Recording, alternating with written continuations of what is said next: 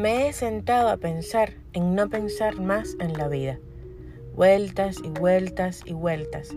Análisis, análisis y análisis. Críticas, juicios, lo que está bien y mal, lo justo y lo injusto, lo útil y lo inútil, lo feo y lo hermoso, lo que hace la gente madura y lo que hacen los niños. Si gritas, eres maleducado y egocéntrico. Si cruzas las piernas y escuchas con atención, eres manipuladora, fría, egoísta. Si dialogas con ímpetu y defiendes tus criterios, eres como un potro salvaje que nadie puede controlar. Si eres trabajador y abnegado, tu jefe se asusta y te despide. Si ríes alto y fumas, eres una loca bohemia que no tiene futuro. Si dices que eres artista, la gente sale corriendo como si tuvieras un chaleco a punto de explotar.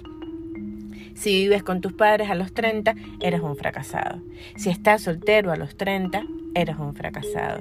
Si no tienes hijos a los 30, eres un fracasado. Si no manejas un Mercedes a los 30, eres un fracasado. Hoy me senté en el carro, apagué el aire acondicionado, bajé la música y decidí dejar de hacerme preguntas que lo único que me garantizan es ansiedad y angustia. ¿Quién eres realmente? ¿A dónde quieres ir? ¿Estás donde siempre soñaste? ¡Waf! Todos tendríamos que volver a dormir. ¿Por qué ya no se habla de amor? ¿Cuándo dejamos de reírnos de la mujer del vecino que se tiñe hasta la mitad de la frente, del viejito que se puso mal la bombita y anda todo el día descontrolado, de los padres y su supuesta madurez ¿En qué momento nos volvimos tan serios, tan frentes fruncidas, tan todo el tiempo pensando? ¿Por qué tengo que proponerme no pensar tanto y dejarme ser, fluir, vivir? ¿Por qué no me sale orgánico, natural? Si a fin de cuentas a vivir vinimos, solo a eso nos debemos dedicar. Hoy me desperté temprano, me puse los audífonos y aún en la cama bailé un rato. Me levanté, me di un baño largo, me miré en el espejo y sonreí.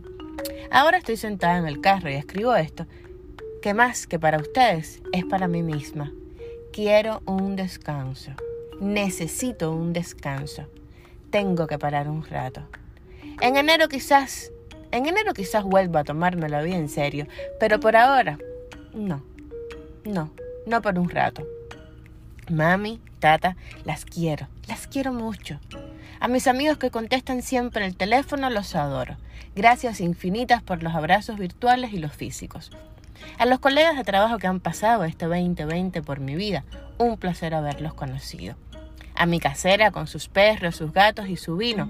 Ojalá yo pueda llegar a los 86 con esa risa y esas manos a la florera que me extraña, al muchacho del semáforo que se me quedó mirando, al vecino venezolano, a la hermana de Carlos, a ustedes, a ustedes gracias, que algo siempre me dejaron.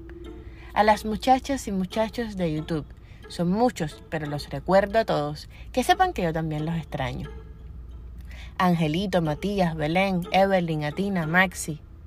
Tres puntos suspensivos para ustedes. Los llevo siempre en este pedacito del alma que es como el reservado agradecida por las vistas del sexto piso, por la muela y las pistas.